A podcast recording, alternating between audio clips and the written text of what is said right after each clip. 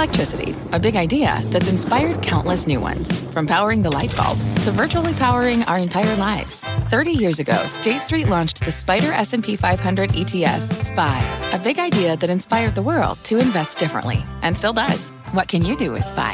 Before investing, consider the fund's investment objectives, risks, charges, and expenses. Visit ssga.com for a prospectus containing this and other information. Read it carefully before investing. SPY is subject to risks similar to those of stocks. All ETFs are subject to risk, including possible loss of principal. Alps Distributors Inc. Distributor.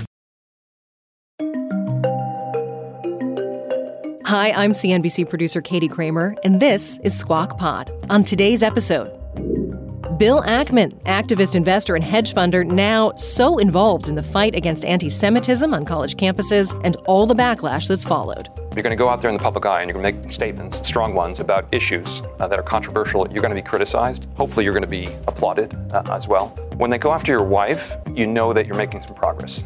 Why he took his Wall Street strategy to his alma mater and beyond, pushing for Harvard President Claudine Gay's resignation and urging donors of all institutions to speak up. It's much more important, much more profound. It affects many more people. It's not just about a company, right? It's, it's about society. The very active investor, donor, and tweeter responds to headlines and controversies. I'm not afraid. I'm not afraid of being canceled. I'm not afraid of losing my job. Plus, where Bill Ackman stands politically what left means today is not a party I want to be associated with. I was a Bill Clinton Democrat, and what the party has sort of morphed to is not something I want anything to do with. And what he sees for Election Day 2024. Trump will be our next president if Biden is the candidate, for sure.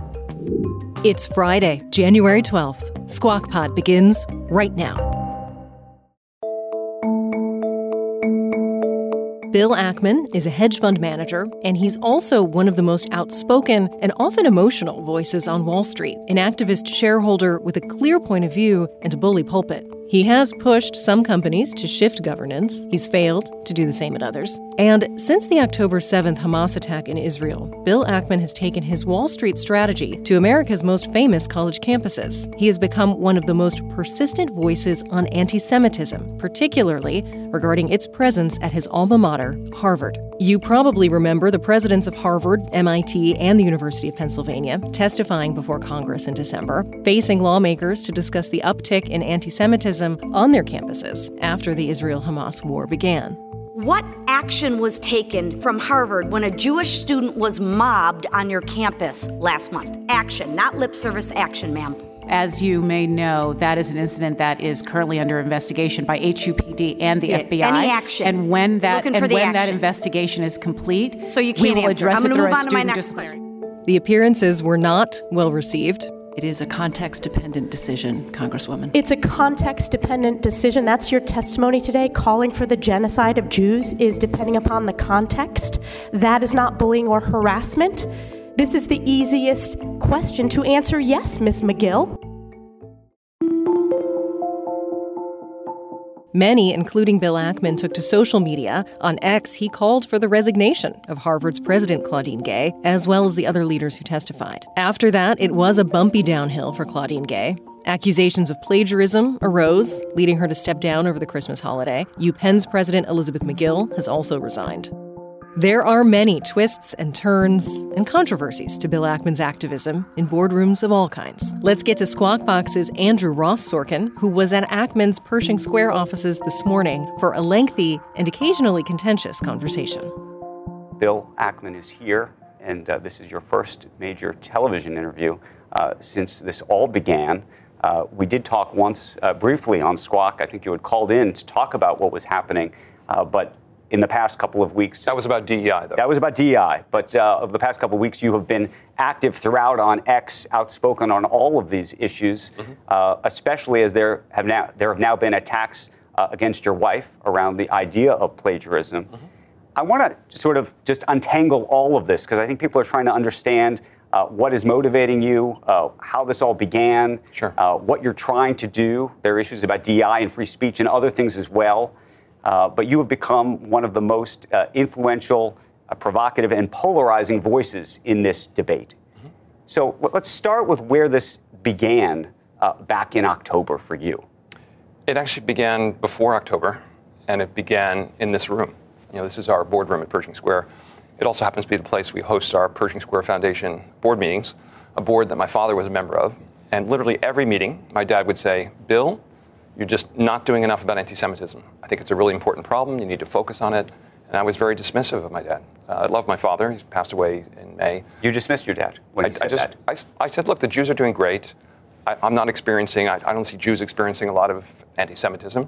And we focus on economic empowerment. We focus on, you know, uh, enhancing people's ability to, uh, you know, uh, one acre farmers in Kenya, Right. things like this. Um, and then uh, dad uh, had heart surgery coming up, and he was very concerned about it because it was kind of life or death. And he wrote me three letters. One was, "Here are my instructions. If I die, you know, memorial service, etc.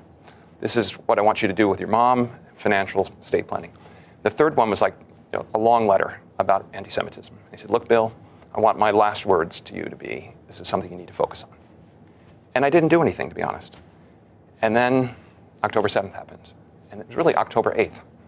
And it was when 30 odd student, Harvard student organizations, my alma mater, came out and said, the morning after the most horrendous, barbaric terrorist acts uh, in history, at least in modern history for sure, uh, they came out and said, you know what, it's Israel's fault. It's Israel's solely responsible for these horrendous, heinous acts.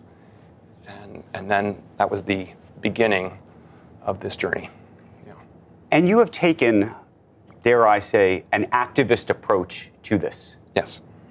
You've also been criticized for the activist approach. There's been some who have been very praiseworthy uh, of what you have done in terms of pushing on these issues. But at the same time, there has also been a remarkable ba- backlash. And we're now seeing that backlash manifest itself in the attack on your wife as it relates to um, accusations of plagiarism. Yes. How has that made you feel?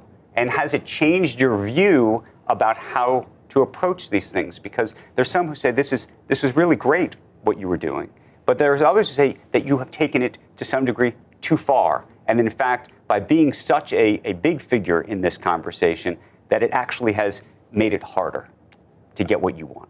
I disagree. Actually, I think, first of all, if you're going to go out there in the public eye and you're going to make s- statements, strong ones, about issues uh, that are controversial, you're going to be criticized. Hopefully, you're going to be applauded uh, as well. When they go after your wife, you know that you, you're making some progress. I mean, I feel very, you know, the worst of this is for Neri, who did no wrong, who said nothing really publicly. Um, but uh, it means we kind of hit a chord, if you will. Look, I talked about it, you know, it started with anti Semitism on campus. Uh, then, it, then I got concerned about governance at Harvard. Uh, not just the president, but when the board, in my view, didn't do the right thing. Uh, then I broader concerns about higher education generally, and then you know the origins of anti-Semitism on campus. I think which which are result from the so-called DEI uh, movement, um, and uh, you know I think these are very important issues, and these are issues that will require uh, resources to be focused upon. And I'm I would say I was extraordinarily committed before. I'm undeterred. Uh, and uh, actually, I'm standing up an organization very shortly to focus on precisely this. You know, I, if you, uh, so just to, What's that organization going to do? it's going to be, I would say, you know, the problem with think tanks they write a bunch of papers, nothing happens. I would say it's a, it's going to be a think and do tank. It's going to be an activist. Uh, we're going to study these issues, and we're going to come up with solutions to problems, and we're going to implement. And what are those issues as you see them? This is about anti-Semitism, or this is about free speech, or this is about DEI, or All- this is about governance, or all the above. All the above. All the above. So, you know, my, you know, I have a day job, Pershing Square, my job I love. And at the early days of Pershing Square, I, I paid my own bills. But you know what? That's not a good use of my time. So I hired some people to do that. I used to do all of my own philanthropy, but you know that started to become a bigger responsibility. So I put together, set up a foundation, have a board of directors, hired a team. This, you know, I've done other initiatives like this. You and I were on TV to talk about child sex trafficking and visas, providing the payment rails, if you will, for pornography sites um, or YouPorn. And um, it was a 30-minute interview and, and a few tweets. Yep. This is a bigger project, and I, I, it's now this kind of activism now requires, you know, sort of a, a, serious team. We've got uh, some extra space. I'll rent some space. I'll hire some people, hire a CEO, put together a board of directors, and we're going to go after these issues in a very aggressive way. I think there's a lot of people who are watching you write on X almost by the hour, constantly. Can you just take us inside both uh, your your own head on this, uh, your home, what this has felt like, uh, because there's and there's an interesting dynamic at play, which is you have long been somebody who has attacked others in, in the context of, of, of activism, mm-hmm. and now in some cases, uh, arguably you are being attacked, mm-hmm. and your family's being attacked. I was attacked before. Remember, if you're an activist short seller, you undergo the most aggressive attacks. Um, so I'm kind of a battle-hardened person, right? MBIA tried to put me out of business. They did a pretty good job. Uh, you know, sicking Eliot Spitzer on me years ago, if you remember that one. Mm-hmm. And then, of course, Herbalife was a, you know, to the end of the earth campaign, on, I would say on both sides. Um, Is this so, different? Yes. It's much more important, much more profound. It affects many more people. It's not just about a company, right? It's, it's about society, it's about education, it's about free speech, uh, it's about, you know, not just higher education, it's about nursery right. school to you know, K through 12 education. Um, but take us inside your home, because part of this is about your wife. Yes. And about these allegations of plagiarism. Yes. One of the things that you did in the context of going after Claudine Gay was originally it was about anti-Semitism, then turned into a, an argument about governance and plagiarism on her side. Sure. Actually, it was always about, uh, I would say, leadership, and its lack of leadership, in my opinion, led to the what started out as protests against Israel, then became protests that turned into anti-Semitic activity on campus. And I think that really that transformation happened because of a lack of leadership, a lack of enforcement of rules, um, and that's really uh, ultimately lack of moral clarity. You know, the, the, the, catalytic moment where I said she should resign. And by the way, right. I said she should resign. I said President Magill should resign. Right, President Kornbluth from MIT should resign. Uh, and I, will point out, you know, one of them is black, one right. is Jewish, Christian. You know, this was a uh, diverse collection of people. I. I uh, although they were all women. Uh, but there have been people that have accused you of being racist in the context of right. Claudine Gay. Unfortunately, today, if you criticize a person of color, regardless of the credibility of your accusations, you know you're going to be accused of being racist, and that's not right. Right? Um, I'm an equal opportunity uh, criticizer, but I, I, do want to get to the topic of. Uh, let me yep. explain. So that was the catalytic moment, and then that was December 10th or December 9th, that, that congressional hearing.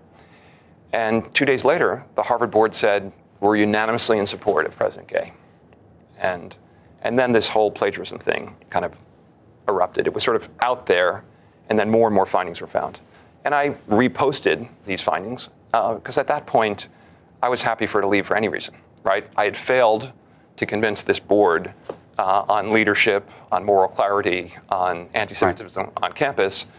And then this plagiarism thing started to get some legs. And it's not like I discouraged it. It was not a, right. I, I didn't look for it. It was found by, found by others. But I would, I, in fact, I thought it was disappointing that she, that what the perception that the catalyst for the resignation was plagiarism, as opposed to a failure to address anti-Semitism. Well, let me ask you about the plagiarism charge, though. However, sure. Which is now that you have been on the other side and your wife is being accused of plagiarism herself. Sure.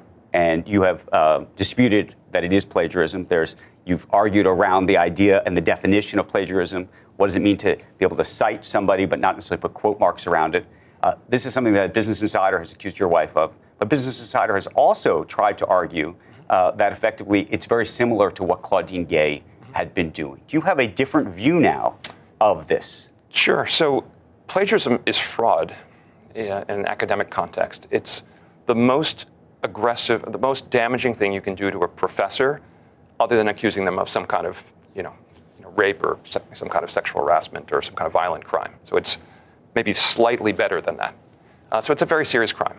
And it is for that reason, when a professor is accused of uh, plagiarism, it's a very serious process that, that goes underway to determine whether or not it's plagiarism. Now, it doesn't take six months, which is a typical period uh, for assessing whether a professor has committed plagiarism, to determine whether they had a footnote or quotation right. marks. It's about intent.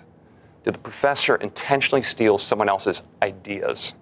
And one of the indicia, if you will, of plagiarism is, you know, how, you know, where they're using someone else's words or they're not putting a footnote. The question is, is that an oversight or is that intentionally theft? And the things that you want to look at in determining whether or not it was intentional or not, you're trying to get into the mind right. of the person, is how pervasive is it, right? And I don't know today whether Claudine Gay committed plagiarism or not, because I, you know, I haven't done a six-month assessment of. But you were out there on Twitter saying she plagiarized. She shouldn't. Not only should she not be the uh, president of the university, when in fact she stepped down and they made her a member of the faculty. You raised questions about that based on the plagiarism accusation itself. What I said was, I said, in light of her, what has been revealed about her academic record and what, we, what we've learned about plagiarism, I don't think she's qualified to serve on the faculty. And one of the things that came out, which I, again, I had never focused on Claudine Gay's academic record or plagiarism. But what I learned sort of after the fact is that she, she published 11 articles, not a dissertation, 11 articles uh, in journals. And it's, if you look at what's required to be a professor at Harvard, if you're in the field of social sciences, it's, that's a very, very small, very limited academic record. Six of those 11 papers had 51 right. missing quotations, uh, you know, if you will, words. Still, I would, I would say that doesn't look good. And there was a point in which, you know, her accusers were people who had been plagiarized from. This woman, Carol Swain, right. kind of a noted, uh, you know, uh, uh, member of a faculty professor, academic in her same field, said she took my work. Right. Right. So that's maybe some, and it was those words plus the, the record. I'm saying that you're rewarding her with a $900,000 a year professorship.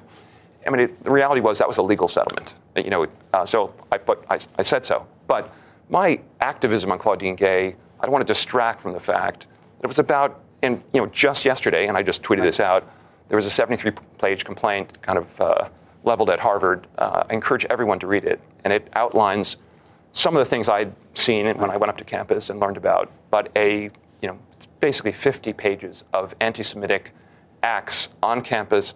You know, it's a bit like New York City. When New York City was a crime-infested place, and Giuliani showed up, the good version of Giuliani he instituted what people called the kind of the broken windows right. sort of theory. He cracked down on even small violations like the squeegee guys. What happened at Harvard is the, play, the uh, protesters kind of tested the administration. And then incrementally, they started violating more and more and more rules, and there were no consequences. And that's why they felt comfortable right. going into University you Hall. Are, you are now planning to, if you haven't already begun, uh, effectively scrubbing the records of professors everywhere especially at MIT, because you believe that's where the accusations against your wife came from. No, that's to make a point. Okay, so just briefly on plagiarism. So plagiarism is fraud. It depends on the intent and the degree to some extent. And you know, getting back to Neri. Right. So Neri's thesis, 330 pages. They, Business Insider found four paragraphs, okay, where she had used words and uh, and gave proper attribution but without quotation marks, four. And then one sentence where she missed an attribution. Right. By the way, the same person who she, whom she missed an attribution for, she, she referenced eight other times and properly referenced that person. So right. again, if I'm stick with me, Andrew, it's important. It's my wife. Okay. So if I'm if I'm an academic panel assessing this, I would say you know out of the 2,700 you know paragraphs, you know four uh, had attribution, clearly not theft of intellectual property. There's nothing special about those words. It's not like quoting Shakespeare, okay? Um, and there was one sentence. No one's going to conclude that that's fraud. Fraud requires like uh, scienter, right? Intent, right? That she's. It's not even an important part of her thesis, right? So that's that's Neri. Um, the problem with plagiarism, though, and the point I was making, is it can be weaponized, right? we're going to know once we finish this review how many other members of the MIT faculty have this problem. And if it's plagiarism, because we find a dozen paragraphs without attribution and you know 300 right. other members of the faculty, that's it. It, right. makes, it, makes, no sense. So what has to happen, to be mm-hmm. clear, one of the things our little institute right. kind of focus on, we, could, we should impanel a group of top scholars, and let's come up with a definition of plagiarism that's consistent with what makes sense. And by, we're proving a point by showing, you know, if the standard is we find a missed footnote, you are a plagiarizer. Again, what Business Insider said is we found four paragraphs and a footnote, so Neri Oxman's uh, dissertation is marred by plagiarism. And then when Neri said, I, they're right, there were four paragraphs and one sentence, they, the next story they wrote, it was Neri Oxman admits to plagiarism. She didn't admit to plagiarism. She admitted to basically right. a, cleric, a, a, few clerical errors in a 330-page document. Okay. Are you going to sue Business Insider, which which we should say is owned by KKR, Henry Kravis, and you made calls, uh, given your stature in the world mm-hmm. uh, and your relationships with some of these people, mm-hmm. uh, that most people have no access to mm-hmm. uh, when an article is published about them that they don't like. Well, the first thing we did, first thing I did, uh, was call someone I knew on the Business Insider board. But again, this is why we're going to stand up this organization because unfortunately, Business Insider, I'm not the first person that Business Insider, uh, or my, my wife is not the first person that they've gone after falsely accusing them of something criminal, okay, or fraud, uh, accusing my wife of fraud. You know, the, the, the uh, Twitter, if you will, or X is littered with, you know, everyone in the world has talked to and me. they've accused, but, they've accused you of being a racist. They've accused you of being a liar. They, people have accused you of fraud. You but- care about free speech. I do, but let me just, first Right. of all, accusing someone of fraud is a very serious thing, okay? But you're right. The average guy is not going to pick up the phone and call Henry Kravis on his cell phone or text him, which I did, okay? And that's, it shouldn't have to be that I, that I call Henry Kravis. It shouldn't have to be that what I, did Henry Kravis tell you? he- I didn't reach him, so I sent him a text. Okay. And I sent him a text saying, I'd like to talk to you about something. It's all outlined in my TikTok. Right. You read it. Um, you know, and then I spoke to a member of the board of Business Insider, and he calmed me down. He said, "Oh, they're doing an investigation. Um, I totally agree with you on that plagiarism is not a series of clerical errors. In fact, I have this in Right. text in my little TikTok." So I thought, okay. I said, "Look, my only request is either withdraw the stories or announce that you're investigating them." And he said, "I'll get back to you." But let me get back to my point. Yes, I have the ability to reach out to a lot of people. I'm one person removed, or I know them directly. Um, but a lot of people's lives have been destroyed by media organizations writing a story that destroys their reputation, and they have no recourse. And that is a very, very bad, bad, bad way for the world Right. to operate. And in a world where online media, the compensation for media is based on clicks, right? The more attention you get, the more you can sell your advertising for. And that model drives people to do sensationalist stories with high profile people where they can Right. say they commit crimes. Or Right. with the wives of high profile What about the what about the facts themselves? And I just want to read you. This is Axel Springer, spokesperson, uh, talking to Puck yesterday, uh, saying most people underestimated the way that Bill Ackman is completely losing it. That's what he said Yes. about you. Yes. And went on to say uh, that the facts of the story stand.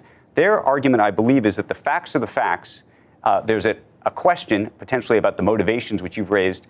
Uh, about No, uh, no. the editors and the reporters who may have uh, pursued that story. Uh, I but- love that statement. Let me tell you why I love that statement. Business Insider is a wholly owned subsidiary of Axel Springer. It's probably a several hundred million dollar entity. Axel Springer is a multi billion dollar entity. When Axel Springer says the facts in the Business Insider story are correct after I put out my 54, 6,000 Right. word thing outlining why the facts are false, the most material is Neri Oxman admitted to plagiarism. Neri Oxman never admitted to plagiarism. Okay, Axel Springer is now a recourse party if there is a lawsuit, which is where you started your question. I hope we don't end up there. We're going to take a pause in this conversation because we have some data that's coming out, but uh, we're going to come back to this conversation. We're going to continue uh, to talk about uh, the world of activism, the political prism I want to talk to you about, with which a lot of this is being looked at, uh, DEI issues, um, and how you have thought about uh, the shift in all of this. So stay where you are. Please stay where you are. Andrew stuck with Bill Ackman at the Pershing Square offices for an extended interview. We have still got much more to come, like where he sees the U.S. election playing out. My goal right now is to have good alternatives to Trump and Biden. That's my goal. But if those are if those are the choices, I'll make my, I make my decision then based on the state of the world. But I, I, I can't imagine Biden. I, I just am stunned that he hasn't said he's stepping aside. The two apparent options, plus the outliers, like Vivek Ramaswamy. I expect he might surprise people. People think he's out of the race. Maybe. From a flat tire in the city to a dead battery on a distant drive, AAA is partnering with T Mobile for Business to accelerate response times and get more drivers back on the road fast. Our nationwide connectivity powers location telematics, so AAA's fleet can find stranded drivers quickly while being fully equipped with the in vehicle tools to have answers when they get there. This is elevating the member experience. This is AAA with T Mobile for Business. Take your business further at T Mobile.com slash now. What's on the horizon for financial markets?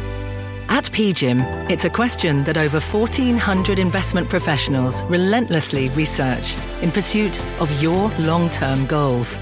Specialized across asset classes, but united in collaboration, our teams provide global and local expertise. Our investments shape tomorrow, today. Pursue your tomorrow with PGIM, a leading global asset manager.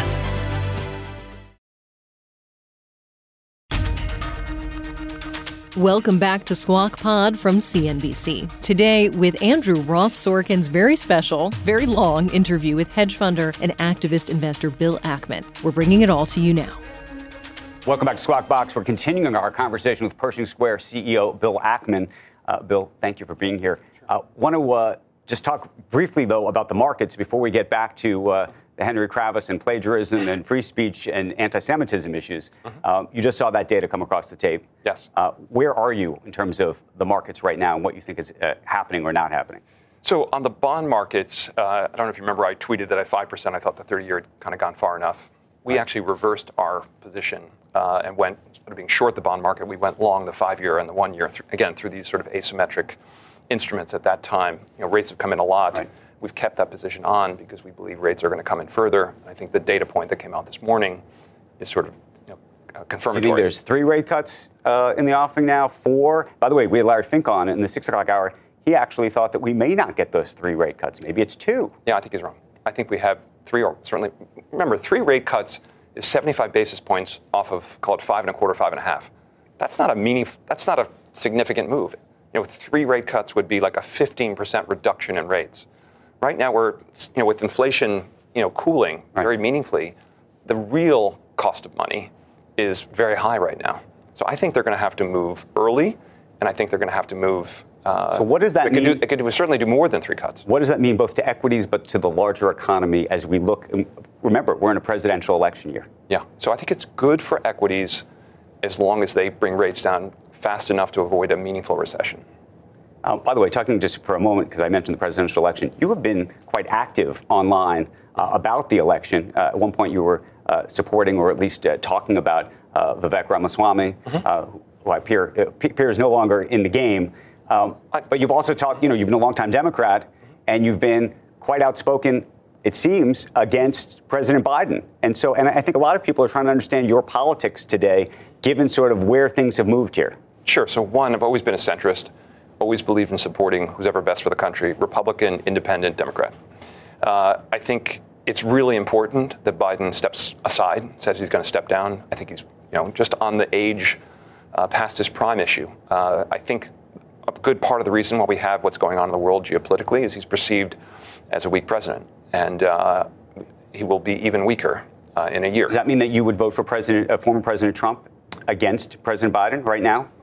You know, I'll make that decision when I have the choice. Um, but I would say what I'm hugely in favor of, and actually coming here right after this interview, is Dean Phillips. He's going to meet with the whole organization. Dean, a lot of people know who Dean Phillips is. He's a th- three-term congressman from Minnesota, considered uh, one of the most bipartisan congressmen, super capable.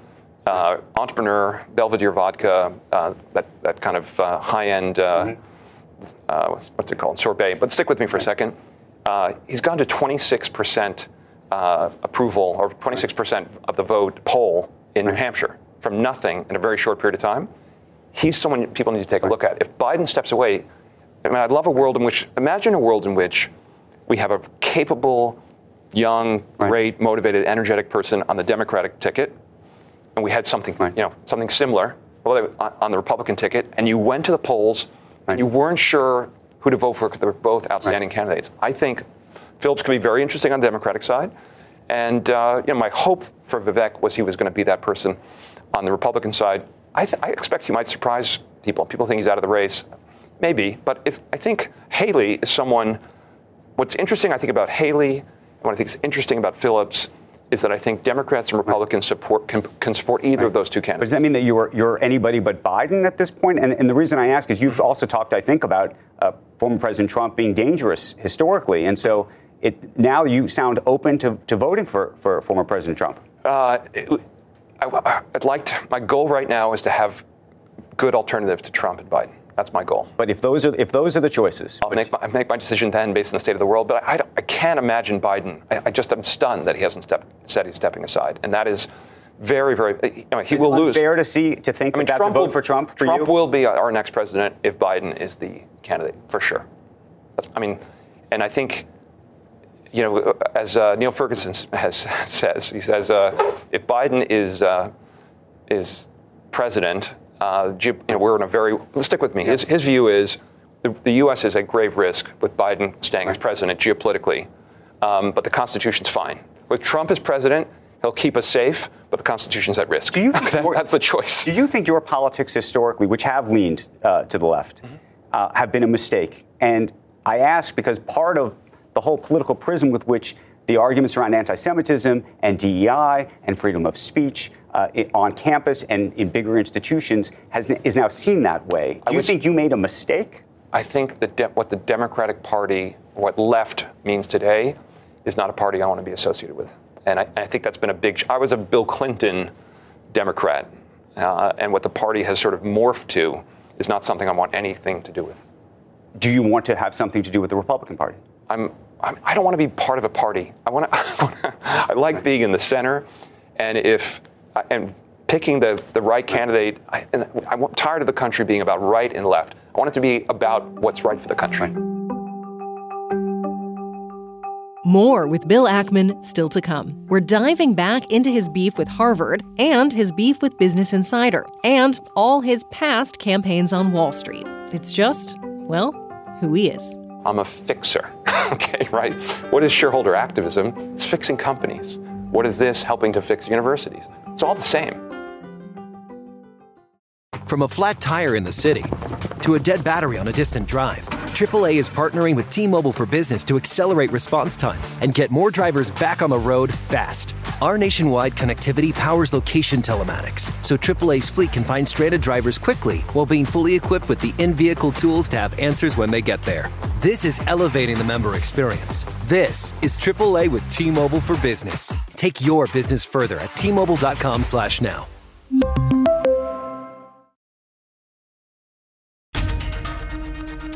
You're listening to Squawk Pod, and we're getting back to Andrew Ross Sorkin with Pershing Square founder and CEO and activist shareholder Bill Ackman. Before our conversation was paused earlier, Yes. uh, we were about to talk about Henry Kravis, these accusations about Business Insider, which KKR owns, um, and whether you're going to sue them and sue him. Uh, Yeah. do you? Do you? Not, going to sue Hen- not suing Henry Kravis. Let me, let me just be clear. Business Insider put out this story. Okay, it's, it's a rogue news organization. Okay, that's what they are. I mean, check around. You probably know this already. They're owned by Axel Springer, which is the CEO of which is a real guy. Okay, he's a, I, I've, I've had six or seven people close to me call me and say, Mathias, who's CEO, I think that's your computer ringing. Yep. Embarrassing for an anchor. You're supposed to be good you. at this. By the way, if that, that's plagiarism, you're, you're toast. Thanks. okay, small little error. Um, but uh, where were we? You were, yeah, I mean, you were, you were talking about Henry Kravis. You're talking Ah, about Business so my point Insider. is, A- Axel Springer, I thought was a legitimate company. Mathias is supposed to be a fantastic person, but they're the control person, right? They own 100%, or whatever Right. management owns. They own substantially all of Business Insider. They're responsible for Business Insider's acts, and the best evidence of that is they put out this story. We've disputed it. They've confirmed that it's. But do you think? I guess my question is: Do you But- think so my- my point here is is this that- differently? By the way, I wrote article, I've written articles over the years. Yes. Uh, that you have objected to vehemently. We've had uh, disagreements about those articles, and you have felt, uh, in certain cases, that they were unfair. I remember those conversations. Okay. Is this different to you? Yes. And is it different because of the facts, or is it different because it's your wife? It's different because of the facts and also because it's my wife. But let's put it this way if you wrote a story saying Bill Ackman admitted to insider trading, which is the academic equivalent of what they said about my wife, Right. I would certainly I would call you. But if you didn't change the story, I would go to your editor. If your editor wouldn't fix it, I would go to your the president. I would go to the ultimate control person, and that's what I've done here. First, we object to the story to the Business Insider people, and when they do nothing, then we complain to the the, the Axel Springer uh, management team or the board, and when they do nothing, then at the end of the day, Henry Kravis controls 48% of the vote of this company. With a phone call, he could fix this. So yes, the fact that this has gone on, it's now a week since this, more than a week. Thursday was the beginning when they said that her thesis was marred by plagiarism. Neri Oxman's thesis is marred by fraud. That's what they said. And then, and, and then the second story was Neri Oxman admits to fraud, i.e., plagiarism, right. The third story is like we found a bunch of other examples which are completely fictitious examples. You have said that family is off limits. And uh, that's something you, you, you took to Twitter and you said historically, uh, business people are not supposed to go after family. Yes. And yet, there are numerous instances where you have gone after members of families as part of some of this activism, including around the universities. I want to just read you. This is Kara Swisher uh, on, on X. She says, A-OK to attack the wives of MIT folks, we can get into this in a sec, of course, or talk about people being fired from jobs like it's a human hunt. Uh, and when economically attractive pals like Elon, uh, you know, uh, uh go after uh, House speakers uh, or the husbands of House speakers, file all of this, she effectively says, under cosseted billionaire cosplaying tough guy getting a taste of the endless, I won't use the word, that rains down here on the rest of us serfs 24 7. What do you what do you make of that? Well, first of all, I've not gone after anyone's wife. But give me, I thought she's talking about Elon Musk.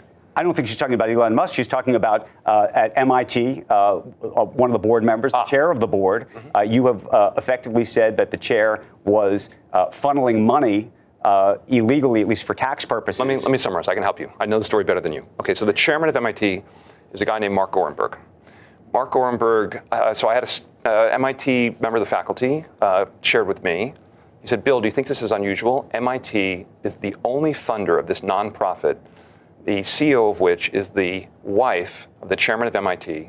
The chairman of MIT is the treasurer of this organization, and MIT in their 990 is listed, that's their IRS disclosure, as the only funder. Right. I said, Bill, is this, what's with this?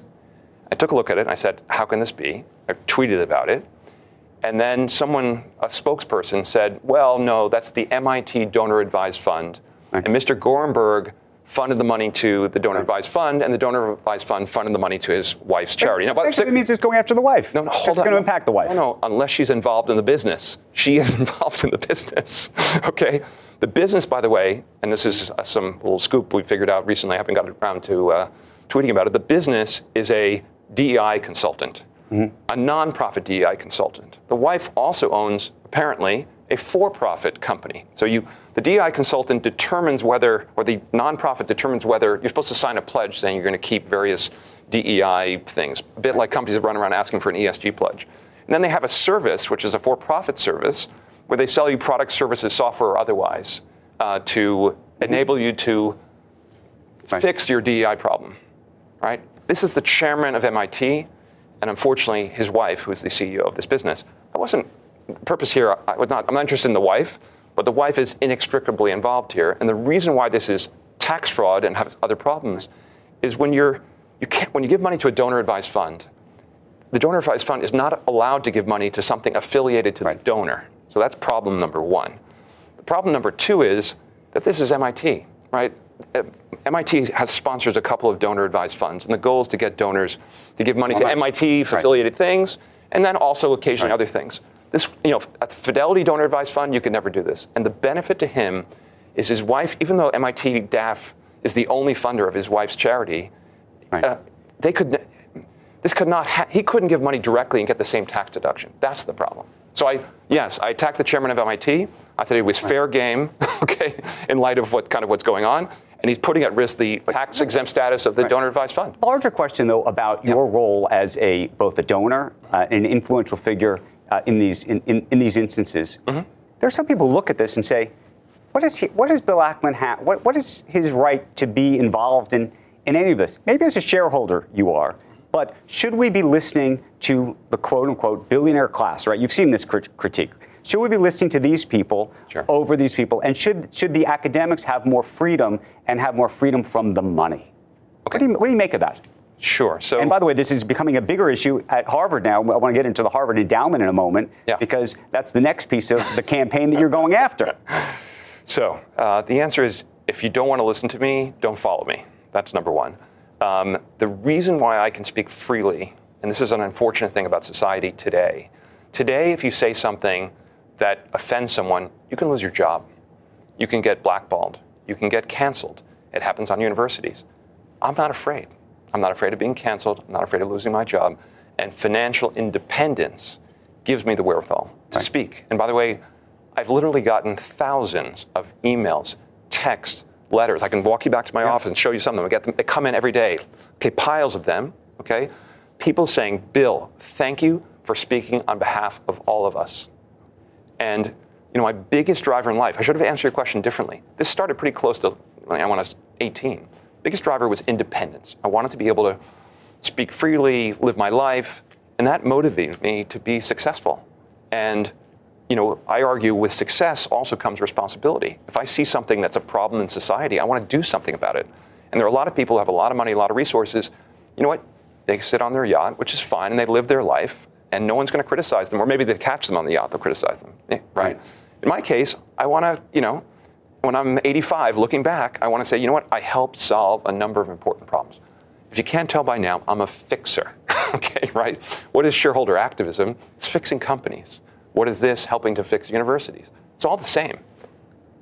Eh, let me just have one, one more question about that, and then I want to talk about the Harvard Endowment, which is if you go back, you, you have a track record in which you fix things, and sometimes you fix them and you win in a very big way.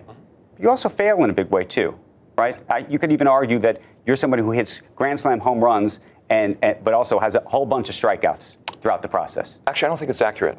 Uh, if you look back at our history, we've had some big losses, sure, but the successes vastly overwhelm, vastly overwhelm the failures. Like the, the success rate is extremely high.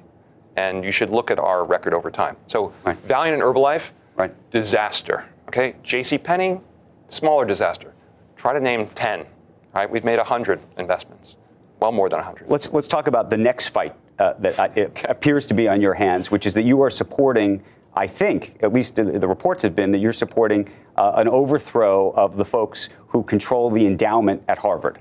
Not accurate. So, Harvard has a board of directors that elects itself. This is the most important board. It's the corporation board, right. called the Fellows of Harvard. They really control who gets who's the president. Then there's a group of alums mm-hmm. that are part of something called the Board of Overseers. Right. About 30 or 32 of those. Each year there are five or six seats that come up for election in light of everything that's gone down on campus, uh, a group of four uh, alumni, uh, a very, very impressive group, uh, you know, Navy SEAL, Marine, Navy, all military people, but also brilliant. I know one of them, uh, a guy named Alec Williams, you know, Princeton, and he did a joint degree at Harvard Business School in Yale while he was going to Afghanistan. okay, uh-huh. like super impressive guy. They're very unhappy with what's going on uh, on the Harvard campus and they're to they need 3,200 signatures. By the way, if you're a Harvard alum, go uh, sign up and back their campaign. And they're going to put themselves up for election uh, to, to be on the board of overseers, which doesn't have a lot of control. But the benefit of supporting them is it sends this incredible message to Harvard. It gives them a mandate to look at things. And their platform includes uh, one of the issues they're concerned about is the Harvard endowments earned something like a 4.5% compounded return uh, for a decade in one of the best bull markets in history. I don't, you know, I'm not allowed to disclose what our record has been during the period, but the Harvard endowment would probably be, you know, 500 billion or something. Right. They invested in Pershing instead of whatever they invested in, and so they're going to look into that. So you think there's what, what are you suggesting? Well, uh, since we, uh, you know, what's interesting about being in the position we're in is we get inbounds. I'll share a couple of interesting inbounds, and I guess the world will tell you whether they're true or not. So Harvard lost apparently a billion dollars to, on a fraudulent situation. What, what fraudulent situation? Apparently, they bought like a forest in the Amazon or from Brazil, and the they included in their returns mark-to-market gains on the forest. Right. Right. But apparently, they relied on marks each year from the person who sold them the forest. Kept telling them that it was increasing in value until they, at some point, right. that bad things happened it blew up and went to zero, and they had to write it off completely. At that point, it was worth over a billion dollars. So the employees who were getting paid incentives based on the increased value of this forest uh, benefited, and then Harvard took a huge wipeout. That's never been disclosed publicly. Again, I have no. We're going to have to fact check that. We're going to have to fact check that. I, am saying this is something I heard from a credi- very, very credible source. That's one.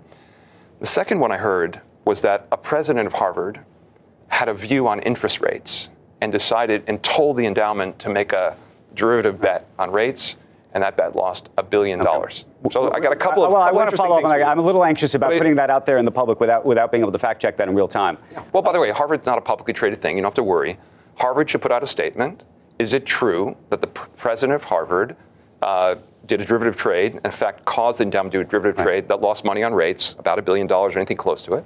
And is it true that Harvard had an investment in a forest right. in South America or otherwise, that they marked to market each year. They paid a couple, few hundred million dollars for it, increased in value to something approaching a billion, and they were forced to write it off. Let's ask the question instead of presenting it as fact. Um, we got to wrap up, uh, but I, But I have so much more to say. I know you do. Uh, I, I just want to. I want to end with this. Uh, when all this is said and done, Yes. do you want to be known as an activist investor? Do you want to be known as something else? Uh, I think there's a real question, sort of, who Bill Ackman is supposed to be in all of this in the end. Sure. I want to be known as a good person cares about society, uh, a patriotic person who loves his country, uh, a loyal alum that wants to help its university, a loving husband who wants to uh, take care of my beautiful wife, uh, and someone who really cares about the truth and is prepared to go all in when important things show up and I have the ability to affect change. Bill Ackman, thank you very, very much for the conversation today.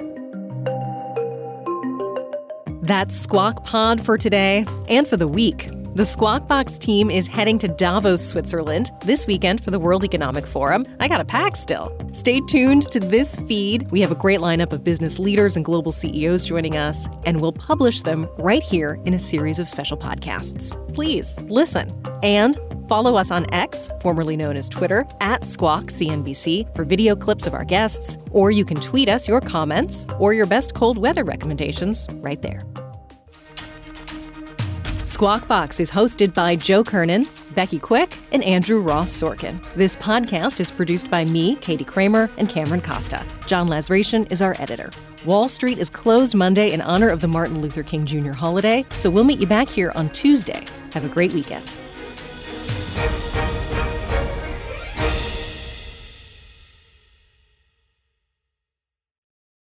From their innovative practice facility to unmatched views from the fairway, the PGA of America is helping lower scores and elevate fan experiences with 5G solutions from T-Mobile for Business.